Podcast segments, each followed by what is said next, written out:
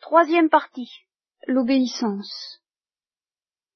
Sagesse et folie. Récollection des 19 et 20 janvier 1974. Première instruction. Je comprends que de ce que j'ai dit, il reste, il résulte une sorte d'impression, mais qu'il soit très difficile de l'exprimer par des mots. Alors, je vais tout de même rappeler les grandes lignes euh, de ce à quoi nous nous étions arrêtés. Nous avons d'abord parlé de la, chasteté. Et déjà, à propos de la chasteté et du conseil de chasteté, j'avais distingué, c'est une notion clé qui nous sert de, fil directeur tout le temps, entre ce que j'appelle la sagesse obligatoire et la folie facultative dans ces trois domaines de la chasteté, pauvreté, obéissance. Dans, ces trois domaines, il y a, au point de vue du Christ, au point de vue évangélique, une sagesse obligatoire et une folie facultative. Pour la chasteté, j'avais dit, bon, la sagesse obligatoire, bien, c'est ce qu'on appelle la morale naturelle, si contestée aujourd'hui, et si énergiquement défendue par l'Église, non pas jusqu'à un certain temps, mais encore maintenant, même si le nombre des hommes d'Église qui sont fidèles à cette défense de la morale naturelle diminue, euh, n'empêche que l'Église ne calera pas là-dessus, à moins qu'elle ne disparaisse, et elle ne disparaîtra pas c'est ma foi qui me le dit, puisque les portes de l'enfer ne présenteront point contre elle, et que le Christ est avec elle jusqu'à la fin des temps. Ça ne veut pas dire qu'elle ne sera pas atteinte de très grandes maladies qui pourront se répandre et entraîner une, une dubitation, une hésitation considérable chez les chrétiens du point de vue même de la morale de la chasteté. Ça a d'abord été euh, la morale euh, dans le domaine anticonceptionnel, ça a été la première vague, maintenant c'est une vague à propos de l'avortement, ne parlons pas euh, des justifications plus ou moins farfelues de l'érotisme qu'on trouve un peu partout. Il, est évident qu'il y a euh, une vague d'assaut, mais à ce sujet-là, euh, je ne crois pas avoir, avec vous, essayé de défendre cette morale naturelle de la chasteté. Je ne crois pas que je m'y sois beaucoup arrêté. Pourquoi est-ce que je me suis pas beaucoup arrêté? Eh Bien, c'est parce que le fond de l'affaire, dans ce domaine de la chasteté, me paraît être ce que j'ai appelé la dernière fois la sagesse de la pauvreté métaphysique. Je vais m'expliquer tout de suite. Euh, il y, a, il y a entre la chasteté, la pauvreté et l'obéissance, il y a euh, des euh, comment est-ce qu'on appelle ça? Ce sont des vases communicants, si vous voulez. Il y a des des circuits de communication. C'est pas étanche. Hein. Si vous voulez savoir au fond, tout à fait au fond, ce qu'est la chasteté, vous ne pouvez pas le comprendre si vous ne réfléchissez pas un peu sur la pauvreté. Et nous allons découvrir tout à l'heure ou demain qu'on ne peut pas comprendre ce qu'est la pauvreté si on ne comprend pas ce que c'est que l'obéissance. Capital aussi, j'ai découvert ça comme ça, et c'est ce, sur quoi je me préparais à embrayer, mais j'éprouve le besoin de faire un petit rappel de ce que nous avons dit jusqu'à présent.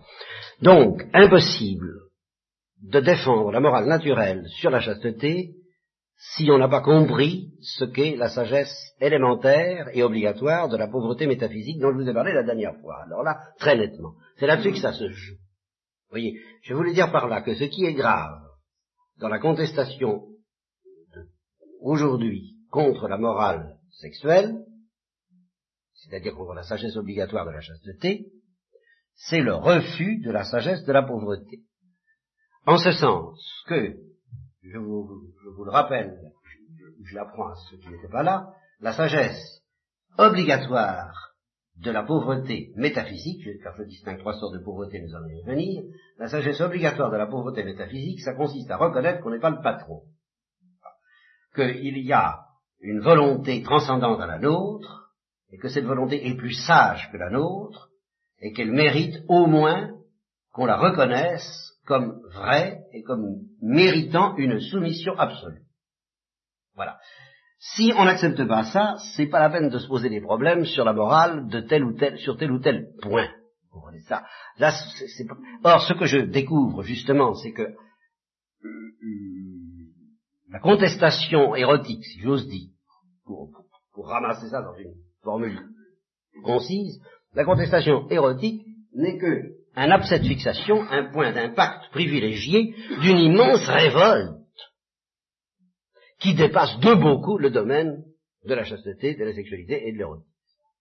C'est une immense révolte contre toute idée d'une loi qu'on ne comprendrait pas parfaitement ou qu'on ne se sentirait pas parfaitement capable d'appliquer. C'est ce genre de fausse que toute une vague qui domine la mentalité contemporaine refuse avec la dernière énergie, y compris chez les chrétiens. À partir du moment où la loi, on ne comprend pas, ou bien on, on se déclare, on dit non, c'est pas possible, alors on conteste, on se révolte et on demande à l'Église, comme si elle y pouvait quelque chose, la pauvre, hein, de changer tout cela, de changer la morale. Alors, je dis que c'est un problème de pauvreté métaphysique beaucoup plus qu'un problème de chasteté. Alors, l'effort que je demande dans ce domaine-là à tous ceux qui m'interrogent, tous ceux qui m'interrogent là-dessus, je n'ai pas obligé de m'interroger. Seulement, si vous venez m'interroger sur n'importe quel problème d'ordre sexuel, par exemple, ou de l'avortement, ou de la violence, ou de toutes ces choses-là, je suis obligé de vous demander un effort considérable, qui n'est pas seulement intellectuel, qui est en partie intellectuel, mais qui est un, effort, euh, ce que j'appellerais l'effort d'Antigone. De vous demander, enfin, est-ce que vous croyez à une loi, quelle qu'elle soit, et à supposer que toute la société aille contre cette loi, êtes-vous prêt à dire non, je ne céderai pas? Vous, euh, Réponse que, beaucoup pourraient me faire, et moi-même le premier, vous savez, oui, moi je, voudrais bien ne pas céder, mais je suis pas sûr de moi. D'accord, ça, la faiblesse tant qu'on voudra. Mais enfin, souhaiteriez-vous tenir bon. Contre vents et marées, envers et contre tout, même si tout le monde à vos yeux perd la tête en refusant certaines lois, est-ce que vous souhaitez garder au moins la lucidité nécessaire pour reconnaître, eh bien, ces gens-là perdent la tête, et évidemment avoir cet orgueil insensé de dire moi seul possède la vérité sur ce point parce que euh, je ne l'ai pas fabriqué moi-même, je l'ai reçu, je l'ai comprise, ils l'avaient reçu, ils l'ont oublié, ils sont en révolte contre elle, ils sont donc fous de révolte, je ne veux pas autant que possible me laisser emporter par cette révolte. Est-ce que ça, c'est un absolu pour vous? Newman s'est converti à l'Église catholique parce qu'il a découvert, c'est une des raisons que justement l'Église catholique croyait à la morale naturelle. C'est pas une question surnaturelle, parce qu'au point de vue surnaturel, il avait plutôt tendance à être anglican qu'à être catholique. Mais une des choses qui l'ont assommé quand il a découvert l'Église catholique, c'est justement la, vigueur métaphysique de, la certitude de l'Église catholique au sujet de la morale naturelle. Et ça, ça l'a fasciné, ça lui a donné le vertige, et il s'est dit, ces gens-là, euh, ces gens-là, l'Église enseignante, enfin, la tradition profonde de l'Église romaine, ils, comprennent ce que c'est que les choses spirituelles, vraiment ils le comprennent, mais au-delà de ce que moi-même, pauvre Newman, j'avais cru comprendre jusqu'ici. Alors le test de Newman est très simple, il a découvert qu'aux yeux de l'Église catholique, il vaudrait mieux que le monde entier subisse une agonie, une agonie dans les limites de l'agonie physique et même psychologique, mais sans péché, dans l'innocence. Eh bien, si le genre humain tout entier devait, tout en restant innocent, subir une agonie interminable, des siècles et des siècles de souffrance, et de souffrance excessive, fantastique. Bon, alors ça, d'une part. Et de l'autre, il dit non pas un péché contre le Saint-Esprit, non pas un péché mortel, mais un seul péché véniel délibéré. Eh bien, pour l'Église catholique, il n'y a pas de proportion un seul péché véniel délibéré a une dimension de mal sans proportion avec le mal que serait une humanité innocente soumise à une agonie interminable. Voilà. Alors, ce que j'appelle le test de Newman, c'est de savoir comment vous réagissez à ça. Tout simplement. Que voulez-vous? J'ai connu des séminaristes après ça, je les ai soumis au test de Newman, et qu'est-ce que j'ai découvert? Ben, ils m'ont répondu, ce que vous dites, si on a la foi, on peut l'admettre. Si on n'a pas la foi, eh bien, ça, j'appelle ça échouer devant le test de Newman. Parce que le principe de Newman n'est pas un principe révélé. C'est ce que j'appelle la sagesse élémentaire de la pauvreté métaphysique, reconnaître qu'il y a une volonté de Dieu, il y a une loi de Dieu. Et alors, ça revient à dire quoi? Ça revient à dire ceci. Tant que vous êtes innocent, tout ce qui peut vous arriver de catastrophique de douloureux, d'affreux, tout ce que vous voudrez. Dieu s'en charge. C'est intrinsèquement pris, Dieu en est responsable, vous comprenez? Il, il assume entièrement et intrinsèquement la responsabilité de tout ce qui vous arrive, de mal. Et par conséquent, il vous promet implicitement Dieu, parce que Dieu est Dieu, c'est-à-dire l'amour, le bien, la sagesse et la vérité, que tout ce qui vous arrive de mal est intrinsèquement dominé, dépassé, inscrit dans le bien, dans la vérité, dans l'harmonie, dans l'ordre, dans l'amour et dans la perfection. Autrement dit, il ne vous arrive vraiment en réalité ni en vérité au niveau de Dieu. Vous pouvez dire, oui, j'y suis pas, d'accord, tout ce que vous voudrez. Je vous demande simplement une petite réflexion. Au niveau de Dieu, rien de mal. Du moment que vous êtes innocent. Tandis qu'avec un seul péché véniel délibéré, vous échappez à cette insertion du mal dans le bien. Vous comprenez ce que je dire C'est cette insertion intrinsèque du mal dans le bien. Ce n'est plus la volonté de Dieu. Ça n'est plus ce que Dieu avait prévu. Ça n'est plus conforme à la vérité de Dieu. Alors Dieu peut vous rattraper. Ça, c'est une autre histoire. Il peut rattraper tout ça. Il peut tirer le bien du mal. C'est une autre affaire. Mais de soi, c'est une catastrophe bien pire que tout ce qui reste inscrit dans les prévisions de Dieu et dont Dieu reste intrinsèquement responsable. Il assume tout. Le péché, il ne l'assume pas. Il le rattrape peut-être, mais il n'assume pas la responsabilité du péché. Il dit le péché, ça c'est plus moi. Alors là, je garantis plus rien. Moi, Dieu, si vous péchez, même véniellement, parce que le péché véniel mène au péché mortel, je garantis plus rien. Tandis que tant que vous êtes innocent, je garantis tout. Ben dites donc, c'est quelque chose, ça. Est-ce que c'est vraiment si odieux, imbuvable et sans entrailles que ça, ce, Je vous pose la question, c'est ça là, ce que j'appelle la sagesse, ce que j'ai appelé la dernière fois, j'y reviens parce que ces choses-là sont rudes, il faut pour les comprendre ne pas faire trop d'études, mais, mais au contraire euh, se dépouiller de toute, de toute la science qu'on croyait avoir, et dont Saint Paul dit que ceux qui croient savoir quelque chose ne savent même pas de quelle manière il faut savoir, à savoir justement dans cette pauvreté métaphysique que comprennent peut-être fort bien euh, les handicapés mentaux par exemple, parce qu'ils sont affrontés à l'absolu de la vie, de la mort, du bien et du mal avec une radicalité beaucoup plus totale que nous, qui, sommes un petit peu distraits par nos richesses. Alors je dis, bon, le, le vrai problème aujourd'hui pour accepter une morale sexuelle qui apparaît, dont, le, premier, le premier impact, rappelez-vous ce que dit Castler, dont j'ai parlé à l'école du dimanche ou au catéchisme, comme vous voudrez.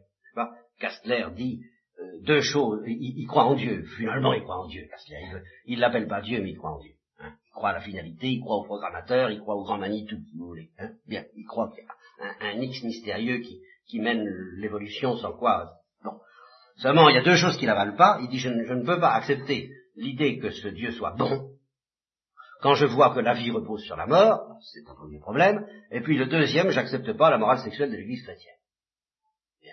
Eh bien, pourquoi est-ce qu'il n'accepte pas la morale sexuelle de l'Église chrétienne? Bah, Parce qu'il y voit euh, une méfiance, d'abord, à l'égard de la sexualité, alors ça c'est faux, c'est une illusion démoniaque, abondamment répandue dans l'Église, mais fausse, ça n'est pas vrai. Il n'y a dans la morale sexuelle ni de Dieu, ni naturelle, ni de l'Église, aucune méfiance. Et aucun, encore bien moins aucun, mépris à l'égard de la sexualité. Ça, c'est pas vrai. Ça, c'est le démon qui le dit. Ou les, ou les hérétiques, ou les erronés, ou nous-mêmes, en tant que nous nous gourons, si je peux dire. Ou nous-mêmes, en tant que nous avons peur et nous nous méfions, nous. Ah, ça, c'est possible.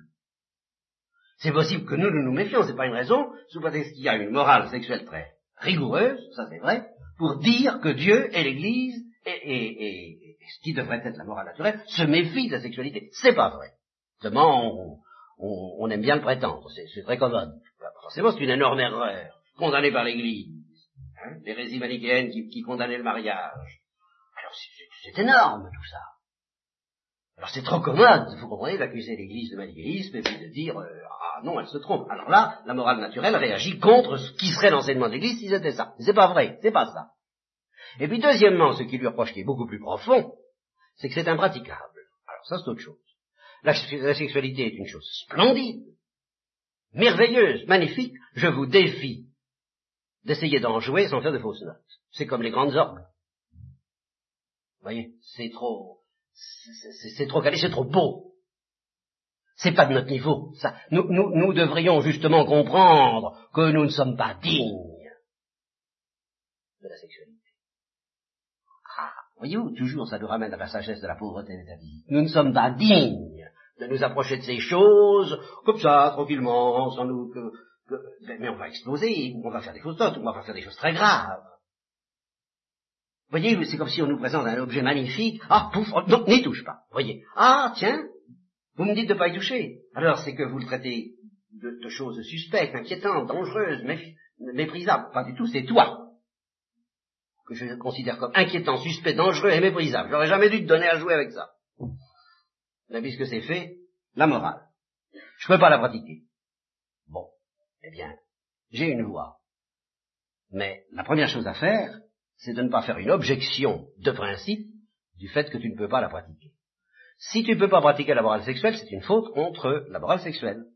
Mais si, sous prétexte que tu ne peux pas la pratiquer, tu la contestes, alors c'est une faute contre la pauvreté. Et c'est beaucoup plus grave.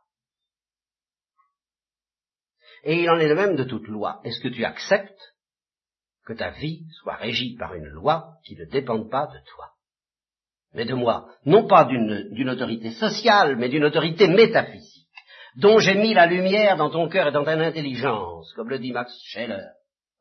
Il existe au fond de nous-mêmes une sorte de juge infini, qui est infiniment plus exigeant, plus rigoureux et plus impitoyable que tout ce que les juges extérieurs et tous ceux qui nous condamnent peuvent dire.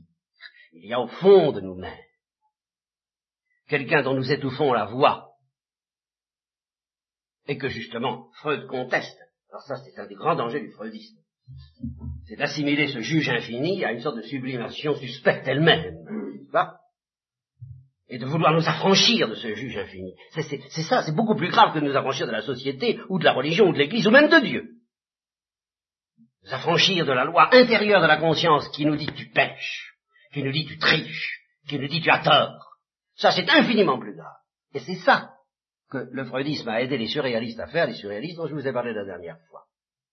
C'est ça que j'appelle la révolte, mais dans toute sa profondeur, contre la sagesse obligatoire de la pauvreté métaphysique consistant à reconnaître je ne suis pas Dieu.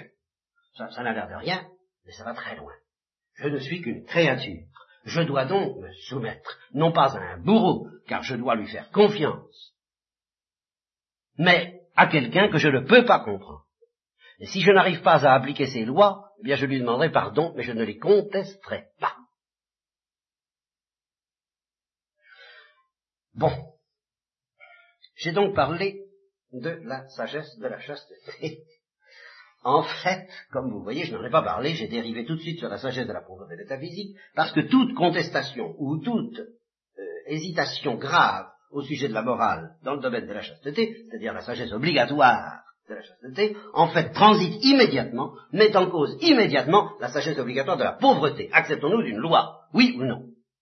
Acceptons-nous d'être jugés, d'être jugeables, d'être répréhensibles, oui ou non Acceptons-nous d'avoir à comparaître et à être nus, oui ou non Voilà la vraie question. Alors, si cette question-là est bien avalée, bien résolue, ça y est, c'est vraiment bon. Alors, on peut se poser le problème de savoir que Dieu nous, qu'est-ce que Dieu nous demande au nom de la morale naturelle, de la sagesse obligatoire au plan de la chasteté. Euh, c'est très facile à savoir, euh, et, c'est pas mon sujet, nous passons. Je vous ai parlé de la folie facultative dans le domaine de la chasteté, et je vous ai dit cette folie facultative est suspendue alors à une perception qui est un don de Dieu. C'est pour ça que c'est facultatif. Parce que ce don, ça ne veut pas dire du tout, attention, qu'on soit sans péché à propos de cette folie facultative, qu'on soit toujours sans péché. Pas du tout. Si Dieu veut vous donner la lumière dont, dont je parle en ce moment, et que vous la refusez, vous n'êtes pas sans péché. Seulement, moi, du dehors, moi, Église, moi, frère, moi, Père, je n'ai aucun moyen de savoir si Dieu vous offre cette lumière ou si vous l'offre pas. Ça, et si vous l'offre pas, alors vous ne pouvez pas comprendre que celui qui a des oreilles pour entendre entendre. Ça, c'est net. bon, c'est dans ça que c'est facultatif. Cette lumière consiste à percevoir avec quelle intensité jalouse Dieu nous aime. Alors ça, je vous répète, là, c'est le don. Il y en a qui comprennent ça, et il y en a qui ne comprennent pas. Il y en a qui demanderaient qu'à le comprendre et, qui ont du mal à y arriver. Il y en a qui euh, fuient au contraire cette lumière que Dieu essaie de leur donner en leur disant il était dur de rejoindre les aiguillons. Euh, en tout cas, c'est une affaire de jeu extrêmement libre, gratuit, sérieux, entre la grâce et nous. Veux-tu comprendre, nous demande Dieu, à quel point je t'aime? Si tu veux comprendre ça, prends garde à toi, parce que je suis jaloux. Et au fond, Hein c'est, une chance magnifique que tu puisses dire que je suis jaloux de toi. Il y, en, a qui, qui, pourraient... Euh, es-tu digne que je sois jaloux de toi tu, tu, ne le mérites absolument pas. Dans la vie humaine, euh, c'est, un des reproches qu'on peut se faire. Tu m'aimes, oui, tu m'aimes. Bon, euh, bien sûr. Mais tu n'es pas jaloux. Alors du moment que tu n'es pas jaloux, je sens que tu m'aimes pas comme je voudrais être aimé. Bon, ben, c'est très juste. Dans, bien des cas. Hein? Ben, Dieu nous, nous, fait le, hein, nous fait l'honneur d'être jaloux de nous. Seulement ça, faut le comprendre. Alors c'est en ça que c'est facultatif. Et quand on le comprend, alors là, évidemment, quand on le comprend, on est prêt à tout abandonner pour être prisonnier de cet amour jaloux. Ah, ça, vous voyez, on est prêt à entrer au harem du Christ, de Dieu, c'est-à-dire le couvent. Et si on comprend ça euh, une fois marié, alors, ben, la vie, euh, on n'ignore pas à ce moment-là ce que Paul appelle la tribulation de la chair, c'est pour ça qu'il dit mariez-vous si vous voulez à votre péché, mais, mais, mais de deux choses l'une, ou bien vous n'entendrez pas l'appel, et alors c'est dommage, je ne peux pas souhaiter que vous ne l'entendiez pas, ou bien vous l'entendrez et votre vie sera plus compliquée. Ce sera forcément plus compliqué, parce que vous serez déchiré. Entre la jalousie de Dieu et la jalousie de votre conjoint, forcément. Euh, surtout si le conjoint, lui, il n'a pas compris. Si le conjoint comprend à son tour, hein, ou bien si on est veuf ou divorcé, c'est autre histoire, c'est pareil, ça, ça, ça, nous ramène au problème précédent. Si le conjoint comprend à son tour, alors il peut se produire cette merveille euh, que j'ai constatée plusieurs fois, d'une sorte de consécration à, à, la folie de l'amour de Dieu, une sorte de chasteté consacrée, ce qui ne veut pas dire une abstention. C'est autre chose. C'est beaucoup plus positif que ça, et c'est beaucoup plus exigeant qu'une abstention va beaucoup plus loin. Bon, mais simplement, ça, ça revient tout simplement entre deux époux à, sentir le danger d'idolâtrie, à refuser ce danger d'idolâtrie et à se dire, ben, nous nous aimons, c'est formidable, c'est merveilleux, et ça nous aide à comprendre de très loin comment Dieu nous aime, l'un et l'autre. Alors cet amour-là, nous devons l'aimer plus encore dans sa transcendance que au niveau de ce que nous pouvons en comprendre entre nous deux. Autrement dit, à travers l'amour dont nous nous aimons, nous devons adorer l'amour qui nous aime. Et nous livrer à la jalousie de cet amour ensemble en essayant de lui déplaire. C'est une aventure qui existe, j'en témoigne, et qui est magnifique. Et c'est pour ça que, en ce qui concerne la folie et la chasteté, je suis convaincu que l'appel peut s'en faire entendre chez des gens mariés. Ça, euh, c'est pas réservé à ceux qui entrent dans la vie religieuse. C'est un gros sophisme à l'aide duquel on envoie promener la grâce, hein, comme me disait un de mes cousins avec qui j'ai renoué récemment, parce que c'était un temps où il y avait des publicités pour des imperméables CCC. Et on disait sur un imperméable CCC, la pluie frappe sans entrer. Et alors, comme j'essayais de le convertir parce que j'étais jeune, euh, ah, il m'avait dit, c'est André, tu peux toujours t'allier. Le soir, encore, vers 10 heures du soir, j'étais chez eux, vers 10 heures du soir, tu m'impressionnes un peu. Ça, je, me sens un peu vulnérable. Alors quand je me réveille le lendemain à 8 heures du matin, alors là, tu sais toute ton histoire, là, alors ça peut y aller. La grâce peut venir, elle frappe sans entrer. eh bien, là, euh, il faut se méfier de ça, quand même. Et justement, c'est un des moyens dont on se sert pour que la grâce frappe sans entrer quand on est marié, de dire une certaine perception, une certaine aventure qui nous entraîne vers la jalousie de l'amour de Dieu, oh non, ça c'est pour les religieuses, c'est pour les, prêtres, c'est pas pour moi. Je n'en suis pas digne, tout, tout, tout, tout, le bazar avec lequel on met Dieu à la porte, alors que justement je me tiens à la porte et je frappe ben, sans entrer si tu ne veux pas m'ouvrir et si tu invoques des prétextes, de genre de ceux qui sont énumérés dans la parabole des invités au banquet, Hein, et dont le Christ dit faites attention. Donc, non, n'ayez pas cette excuse, ça n'est pas vrai. Vous entendez, vous n'entendez pas, vous acceptez d'entendre, vous acceptez de ne pas m'entendre, mais c'est pas une question mariée ou pas mariée. La jalousie de l'amour de Dieu peut se faire entendre à tout moment, ne serait-ce qu'à l'heure de votre mort. Bon, ben, essayons que ce soit un peu avant les ouvriers de la dernière heure, ou plutôt, comme je le dis souvent, travaillant toute notre vie à devenir un ouvrier de la dernière heure, qui entend en plénitude à ce moment-là la folie de l'amour de Dieu. Et là-dessus, nous en arrivons à la pauvreté, mais je m'aperçois que, je vous l'avais dit, je me suis laissé entraîné à faire un résumé trop long, ben j'espère, je soupçonne que ceux qui m'ont déjà entendu n'ont pas complètement, ne, sont pas, je ne dis pas qu'ils n'aient pas entendu ça, je ne dis pas que vous n'avez pas entendu ça déjà, euh, je ne suis pas sûr que vous soyez complètement de plein pied, moi non plus d'ailleurs, et c'est pour ça que ça ne me fait pas de mal de me le redire, à force, j'arriverai peut-être à y croire, et vous aussi. Bon.